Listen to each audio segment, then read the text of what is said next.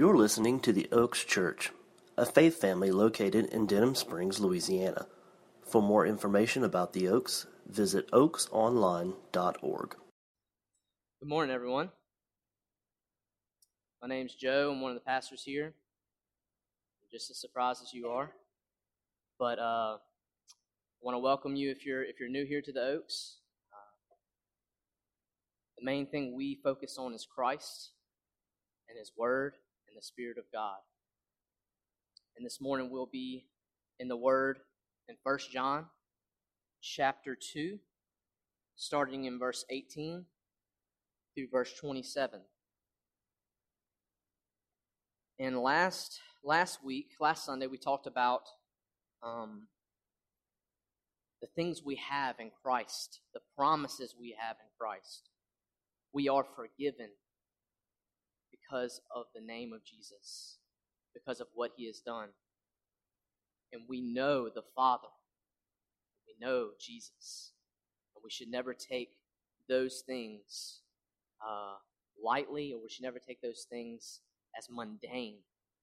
That we know the Father, that we are children of God, that He has lavished His grace upon us, He has loved us greatly, that we could be sons and daughters of the Father. God.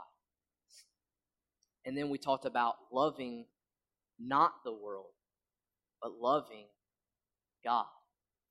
And the only way we can not love the world is if we love the Father. Because you cannot have both. Those two things are in conflict. And so if you know and you love the Father, and you love Jesus, and you follow Jesus, you cannot be in love with the things of this world because we know the truth about those things. They all pass away. But what will last forever, what will remain forever, is God's Word and His people with Him. We can be with God eternally because of what Christ has done. And so, we should not love the world because the things of the world do not last. They do not last. But we should we should love God and the things of God because those things will last. They last forever. Moths, things cannot take that away. But our clothes, gold, money, jobs, all those things will not last forever. They're just temporary. So when we love the Father, He is our great reward. He is our portion. He is the one that will last forever. He is eternal. And that is our hope, that we will be with him forever. And so that's what we talked about last week. This week, John starts to talk about the Antichrist. He uses that term, which kind of can scare people like, oh no, now we're going to talk about Antichrist. We're going to talk about the end times and all that stuff. Don't, don't go there quite yet. Let's look in the context of what John is saying about Antichrist. And let's read this scripture in the light of the context of the things he's been saying before, and also go ahead and read the things behind. So let's read 1 John chapter 8 chapter 2 verse 18. It says, "Dear children, this is the last hour. As you have heard that the antichrist is coming, even now many antichrists have come. This is how we know it is the last hour. They went out from us, but they did not really belong to us. For if they had belonged to us, they would have remained with us. But their going showed that none of them belonged to us. But you have an anointing from the Holy One, and all of you know the truth. I do not write to you because you do not know the truth, but because you do know the truth. You do know it, and because no lie comes from the truth. Who is the liar? It is whoever denies that Jesus is the Christ. Such a person is the Antichrist, denying the Father and the Son. No one who denies the Son has the Father. Whoever acknowledges the Son has the Father also. As for you, see that what you have heard from the beginning remains in you. If it does, you also will remain in the Son and in the Father. And this is what he promised us eternal life. I am writing these things to you about those who are trying to lead you astray. As for you, the anointing you received from him remains in you, and you do not need anyone to teach you, but as his anointing teaches you about all things, and as that anointing is real, not counterfeit, just as it has taught you, remain in him. Let's pray. Father, thank you for your word. God, I pray as we as we seek out the meaning that John has for the church that we would we would take it and we would apply it to our lives. And Father, there is so much truth in this passage that you would reveal it through your spirit, God, through your servant. God, I pray that you would speak through me. God, that you would move in the hearts of your people, that you would cause us to be more like your son, Jesus, that we would fight the good fight, that we would not back down from lies, that we would stand up for the truth because the Spirit of God is in us, that we will fight for the truth of Jesus Christ and what He is, what He has done for us and who He is, work, the gospel, the good news Jesus Christ. Help us understand this passage clearly. Jesus'. Amen. So I believe the main point of this passage is this there are people who are against Christ. There are people who are against Christ who want to lead us astray, who want to lead you astray. But if we abide in the Word and the Spirit, we will have protection from being deceived. So some of you here are like, okay, that doesn't apply to me today. I believe it does. I believe there are people who will try to deceive you. Me personally, I have experienced that right next door. I know what it's like to try to be deceived of the truth. But tell me that this isn't who Jesus is. Jesus isn't really God in the flesh. I have a huge problem with that because it's not the truth. Because the scripture teaches that God is one with the Father. It teaches that he has full deity. So I have a problem with that teaching. Why? Because it is false, it is a lie. And if I start believing that, then my foundation is completely gone. Who do I believe in then? Do I believe in the Jesus that is here, that was taught from the beginning? No. If I don't believe God, Jesus is God in the flesh, then I miss the Jesus that is here in the scriptures. I miss the truth of what God has done by sending his Son, capital S. He is God in the flesh. And he also came in the flesh. He really was human. He really died. And there was people that was telling the church that this isn't true. And this is what this is what John is writing about. There's people who would deceive you and say, no, no, that's not the Jesus that you think he is. It's a different Jesus. There's a, there's a special truth about Jesus that you really don't know. He can't be truly human because he's God, right? Or he can't be God because he's human. And so they, they, they talk about Jesus as if he's not who he really is. And that's a problem. And it's a problem for us today. It's a problem for us today. And it's a problem because people have knocked on my doors that are my next door neighbors and told me this. They told me lies. And they're so genuine about it. And they're such good people. And they do great things. But that's not the Jesus I know. It's not the Jesus that's here in the scriptures so I can't trust it. And my in the spirit of God within me says, don't trust it. Don't trust this lie. Because the truth is in you. You have believed, you have been saved, you've been bought with a price by this Jesus, the one who came down from heaven, bought us with the price of blood, and is risen and sitting right at the right hand of God. So there are people who are against Christ and who will try to lead you astray. But if we abide in the Word and in the Spirit, then we will have protection from being deceived. So let me give you the two reasons that I think John, I believe that John writes this section. And he makes it pretty clear with, uh, in verse 21, he says, I do not write to you because you do not know the truth, but because you do know it, and because no lie comes from the truth. Okay, so one of the reasons he's writing is because there's believers that he's writing to. There's people who do know the truth. He wants to encourage them. With all this talk about, look, there's people among you, there is people who don't really know God. He's, he's giving assurances. All this talk about that, all this writing. He wants to assure them in their faith. He wants to let them know you are people of the truth. You are people who have the Holy Spirit. You are people who abide in the Word. He wants to encourage them in that. So that, that is one reason why he writes, because he wants to separate those who are Christians and those who are antichrist, those who are against Christ. And so he wants to make that, that separation very clear. And then in verse 26, he says, again, very clear I am writing these things to you about those who are trying to lead you astray. You see, he's writing this because he wants to let us know the truth about what's going on. There are people there who are trying to lead you away from the truth.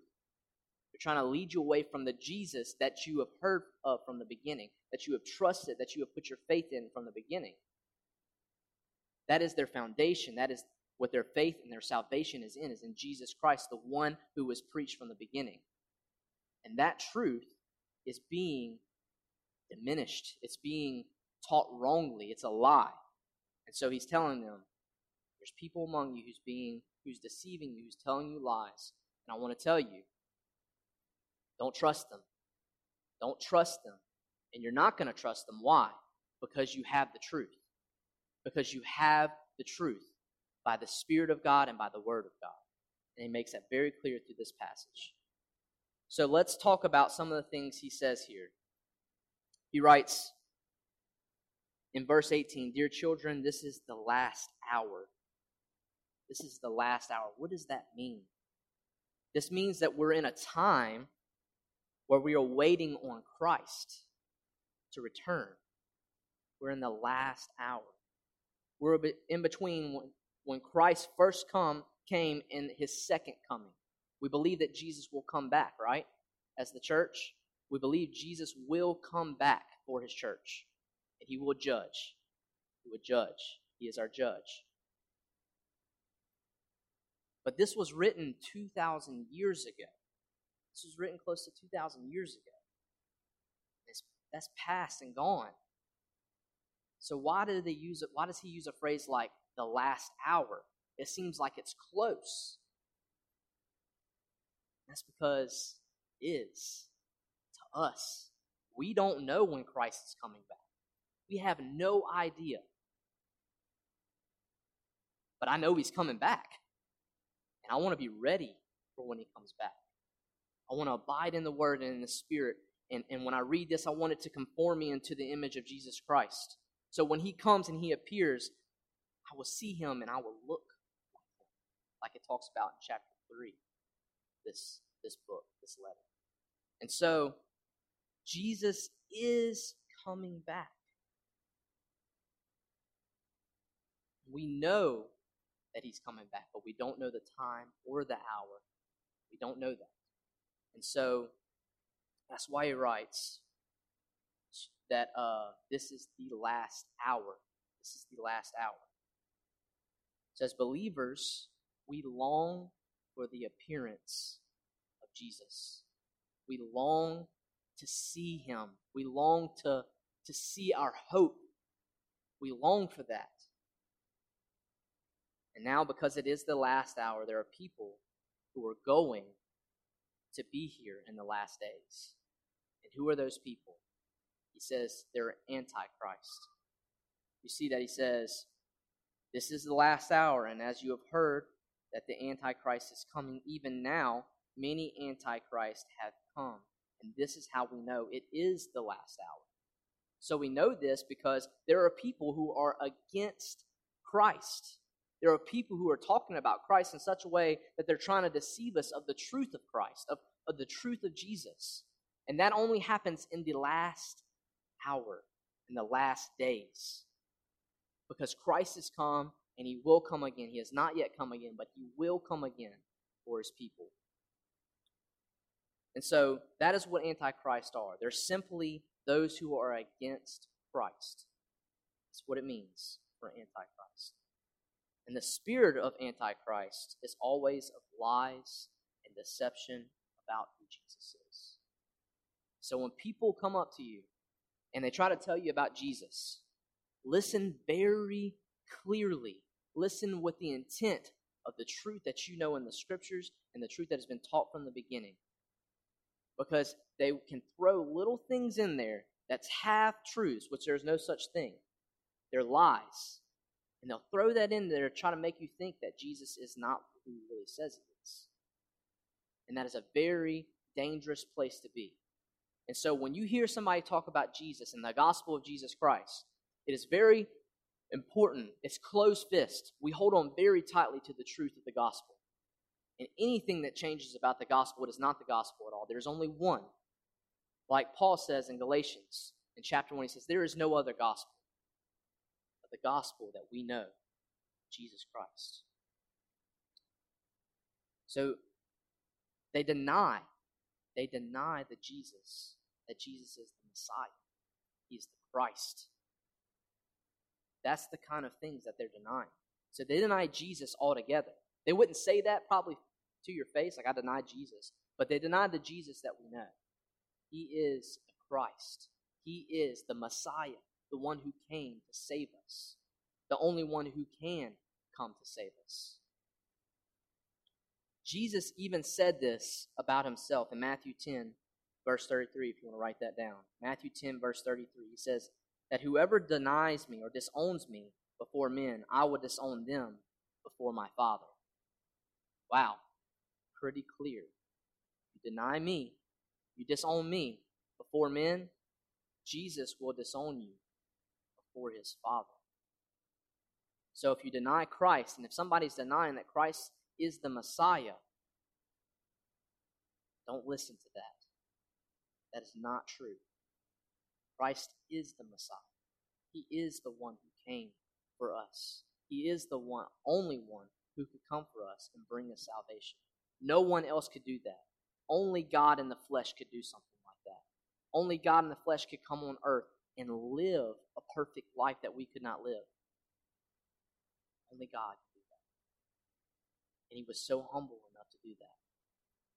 But if somebody tells you other than that, he is not the Messiah, he is not the Christ, they are a liar. They are lying to you straight to your face. And that's not their motive, probably, but that's what they're doing. So don't believe them. And you're not going to believe them if you have the Spirit of God in you.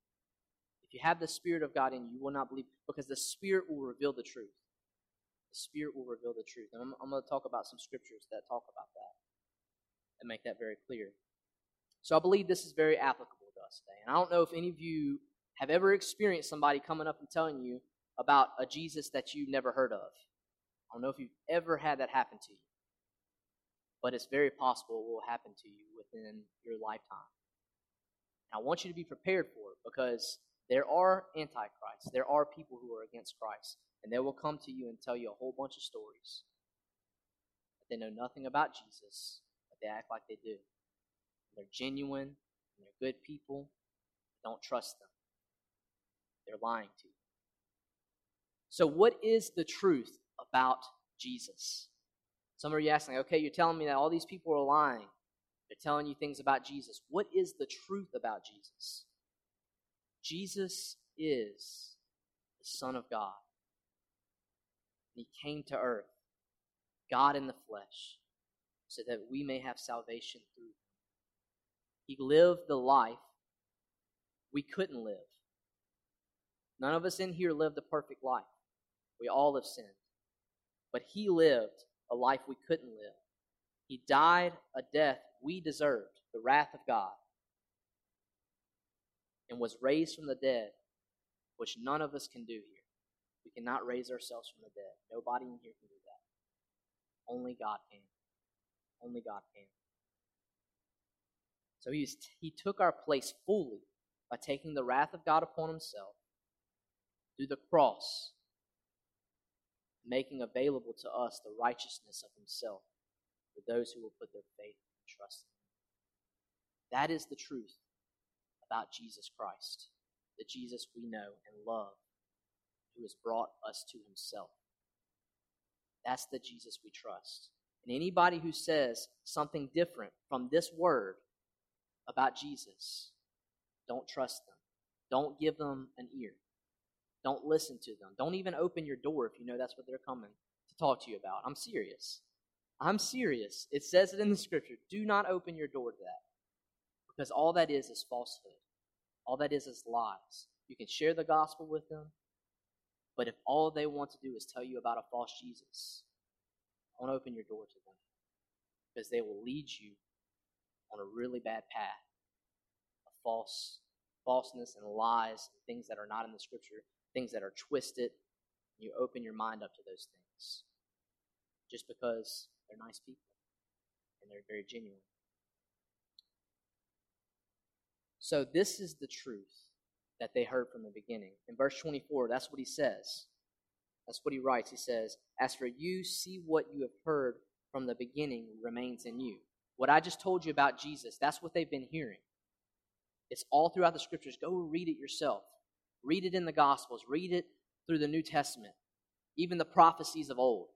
Read about this Jesus who comes to do exactly what I just said he came to do to give us salvation through his life, death, and resurrection. That's what he came to do. And so read that for yourselves. And that's the truth that they heard from the beginning. The apostles and what they teach. Trust those things, nothing else. Trust what's in this and nothing else. When you start trusting what's in this and nothing else, you will not be deceived from the lies because you know the truth.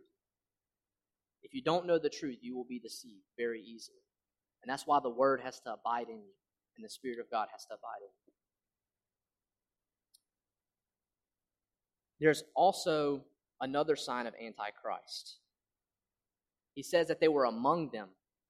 In verse 19, he says they were among us, but then they left from us. Satan is really good at trying to deceive his people. It's really good at trying to deceive God's people. And he does it by bringing in wolves in sheep's clothing. He says they, they were among you, they were with you. But here's a sign if they leave the fellowship, they were never really among you. They never really were believers. If they just leave completely from, from the church, never to be in fellowship with believers and with God again, in the Christ we know, they are not believers. They never were. Never were believers. And that's that's the theology of, of John and other passages in Scripture. If you never put your faith in him, you can act like it all day long. But if you never put your faith in him, you go to church and you do all these things and then you leave, it may be a sign to yourself. Maybe you never were. Maybe you never were of the flock. Maybe you never were of the body of Christ. So that's a sign. That's a sign for them. As John writes to them, he says, Look, those people that left, don't trust them. They left because they never were of you. Don't trust those people because they're going to tell you lies and they're going to try to deceive you. Now, this is what our brain tends to go to. We tend to think legalistically. When we start thinking about perseverance and making it to the end and not leaving, we start to think, oh, I have to work towards that. I don't want us to go there. I want us to try to steer us clear of that. We're not to think that the persevering in the faith will save us. Persevering in the faith won't save you. It's the fact that you are saved that you persevere. Because you are saved and the Spirit of God has sealed you for the day of Christ and His coming, you will persevere. It is not your work, it is the work of Christ in you. Okay? So I want to steer us very clear from that path of legalism, of thinking that, okay, he says, if you were among them and then they were gone, they're not among you anymore, then they're not really believers. Don't go to the legalistic side of that. Know this those who persevere, those who persevere in Christ, those are the, those are the ones who Christ has saved. Those are the ones that he has a hold of by his Spirit. Um, Philippians chapter 1. Let's go there. Philippians chapter 1, verse 6. I want to go to some other scriptures and really make this clear. Philippians chapter 1, verse 6. Paul writes, Being confident of this, that he who began a good work in you will carry it on to completion until the day of Christ Jesus. So, so do you hear that? He says, being confident of this, that he who that he who began a good work in you. You didn't do it. We didn't do it. Christ began a work in you, and he will complete it, not us. So our faith is in not ourselves, but what Christ is doing in us. So that scripture makes it very clear to us that he will cause us to persevere. And how does he do that? Through what avenue? Through what tools? What how does Christ do that? Well, Christ is in us. His spirit is in us. We have his word. We have each other. That's how he keeps us. He keeps us by those things. So don't neglect those things. Don't don't starve the spirit of God. Don't don't think that this isn't important. Don't don't put priority of watching TV or other things, other entertainment over reading this. If you don't read this and you say you don't have time, but you spend hours and hours watching TV, I'm just being real with you. Love the word, for it keeps you. It keeps you. Remain in it. Remain in the Spirit. And then believers. You see so many one another's in the Scripture. And one of those things is that sometimes we tell each other when we mess up, especially when we're close. There's a core group of people that you're with. They'll tell you, hey, man, the way you talked to that person, I didn't really show Christ. You're reminded of the gospel of Jesus Christ through the church. You're also encouraged. You get spurred on, spur on one another. There's so many one another's, but you, you can't do that unless you're in fellowship with one another. And so, how does He keep us? He keeps us through His Word, through His Spirit, through His church. That's how He keeps us. That's how we persevere through those avenues. Christ will do that because what He has begun, He will finish. He's not like us, where we start things, we start a job, and then we kind of get lost in other things. What Christ has started in you, He will finish in you. Go to uh, Jude. Jude, uh, verse 24. It's right behind 3 John. Go to Jude, verse 24 and 25. This is a great, great passage that we can sit in, that we could lean into on the promises of God when even when we're feeling doubtful of our salvation. Verse 24 says, To him, meaning Jesus, who is able to keep you from stumbling and to present you before his glorious presence without fault and with great joy. To the only God, our Savior, be glory, majesty, power, and authority through Jesus Christ our Lord, before all ages now and forevermore. Amen. So you see, to him who is able to keep you, he is able to keep you. So let that truth ring clear that Christ will finish the work he began in you. And he will persevere you. He will cause you to persevere. The perseverance of the saints is a very important theological topic that we need to we need to sit in we need to trust what Christ said about his church and his perseverance. So let's turn back to uh, 1 John.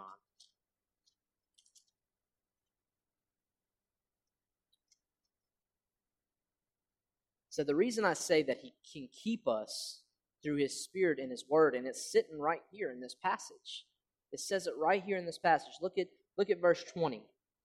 In verse 20 it says, "But you have an anointing from the Holy One, and all of you know the truth." Who's the Holy One? Who is what is the anointing? It's the Holy Spirit, the anointing of the Holy Spirit. And so he connects that anointing of the Holy Spirit to knowing the truth.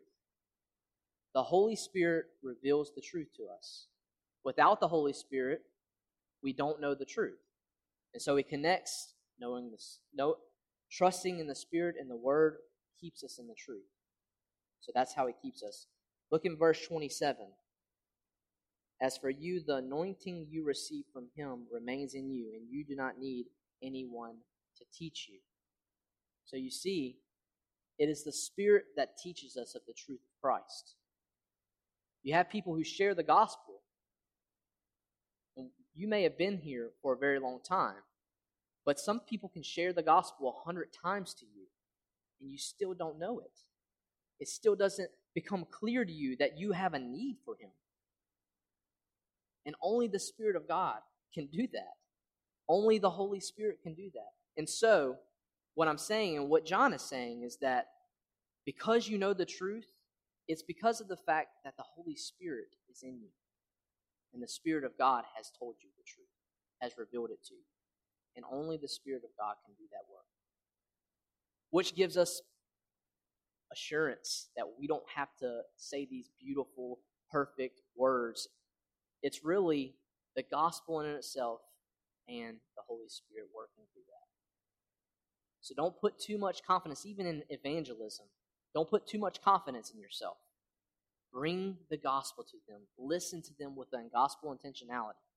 Really listen to them. Hear what they're saying. Share the gospel when the Spirit leads you to. And the Spirit of God will work in those people. If He pleases, He will do that. The Spirit moves, goes wherever it wishes, just like the wind, like it says in John chapter 3. So the Spirit will do a work. And so the same Spirit the same spirit that gives life to us is the same spirit that will keep us. It's the same spirit that will reveal the truth when lies are being told. That's the same exact spirit. The same word that brings life, like it says in James chapter 1. The word is what gives life to us. That same word that gives life will keep us, will cause us to persevere in the faith. John chapter 16, verse 13, it says this. Just write these down. I'm going to go through them real quick. John 16, verse 13 says, But when He, the Spirit of truth, comes, this is Jesus speaking, He will guide you into all the truth. He will not speak on His own, He will speak only what He hears, and He will tell you what is yet to come. So you see that? But when He, the Spirit of truth, comes, He will guide you into all truth. So that is one of the things that the Spirit does. He guides us in truth, not in lies. So why do we have the truth in us? Because the Spirit of God is in us. Romans 8, 9 through 11 says, You, however, are not in the realm of the flesh, but are in the realm of the Spirit. If indeed the Spirit of God lives in you, and if anyone does not have the Spirit of God, they do not belong to Christ. But if Christ is in you, then even though your body is subject to death because of sin, the Spirit gives life because of righteousness. And if the Spirit of Him who raised Jesus from the dead is living in you, He who raised Christ from the dead will also give life to your mortal bodies because of His Spirit who lives in you. Multiple times in just two verses, He says, The Spirit lives in you. And if the Spirit does not live in you, you are not of Christ. It's not like this special thing that only some believers get. Every believer has the Spirit of Christ in them. Every believer. So don't, when you're trying to live for Christ and you're trying to follow Him, don't lean on yourself. Lean on the Spirit of God that is in you. That is the power of God that is in you. And don't take that lightly. But rest in that promise, rest in that good news that Christ, the Spirit of Christ, has sealed you. So Ephesians 1.13, it, says, it talks about the seal. It says, And you also were included in Christ when you heard the message of truth. See how the message of truth, the Word of God, the gospel of your salvation. And when you believed, you were marked in him with a seal, promised Holy Spirit. There's so many more scriptures that talk about being sealed with the Spirit and hearing the, the word of God, the gospel. That's what brings life. And because we're sealed with the Spirit, we have the truth. We have the truth. And when people tell us lies, we know it's a lie because of the Spirit. It's nothing that we have, it's not intellect, it's none of that. We have no boast but Christ and Christ in us. That is our boast. So when people come to us, Antichrist, the spirit of Antichrist, come to us and try to tell us about a Jesus who is not right here in the scriptures and who we haven't heard about, let the Spirit truth guide you. And ask for the Spirit, as they speak to you, ask for the Spirit of truth to guide you and to speak the true gospel into their lives. So this is applicable, applicable It's applicable to you. There's people who will try to deceive you of the true Jesus that we believe and we know, we trust that are right here in these scriptures that have been that, that have, people have believed for two thousand years, trusted. Do not let people lie to you. The Spirit will reveal the truth. So the Spirit of God is in those who are believers. They're in us. The Spirit of God is in us. It is the Spirit who draws us through the Word of God and reveals our need and truth about Jesus so we may have faith in Christ for salvation. So you're not to be deceived because you have the Spirit, you have the Word, you have the church. It may be you're not really sure about this Jesus, the, the Jesus that I just talked to you about, the one who came, lived a perfect life, died the death that we deserved, rose from the grave, something that we could never do on our, on our own. Maybe that doesn't make sense. Pray. Ask the Spirit to reveal it to you. That is my prayer. Also, my prayer is that when people do come to the church, to the Oaks, they're here, but they're not believers, that we will be protected from this by the Spirit of God and through the Word of God, through the elders and the leaders of this church. We will fight the wolves off, from the falsehood, from the lies, and that the Spirit of God will do the fighting for us. So let's pray. Let's ask God to reveal whatever He must reveal to us through His Word, do a work within us through His Spirit. Let's pray.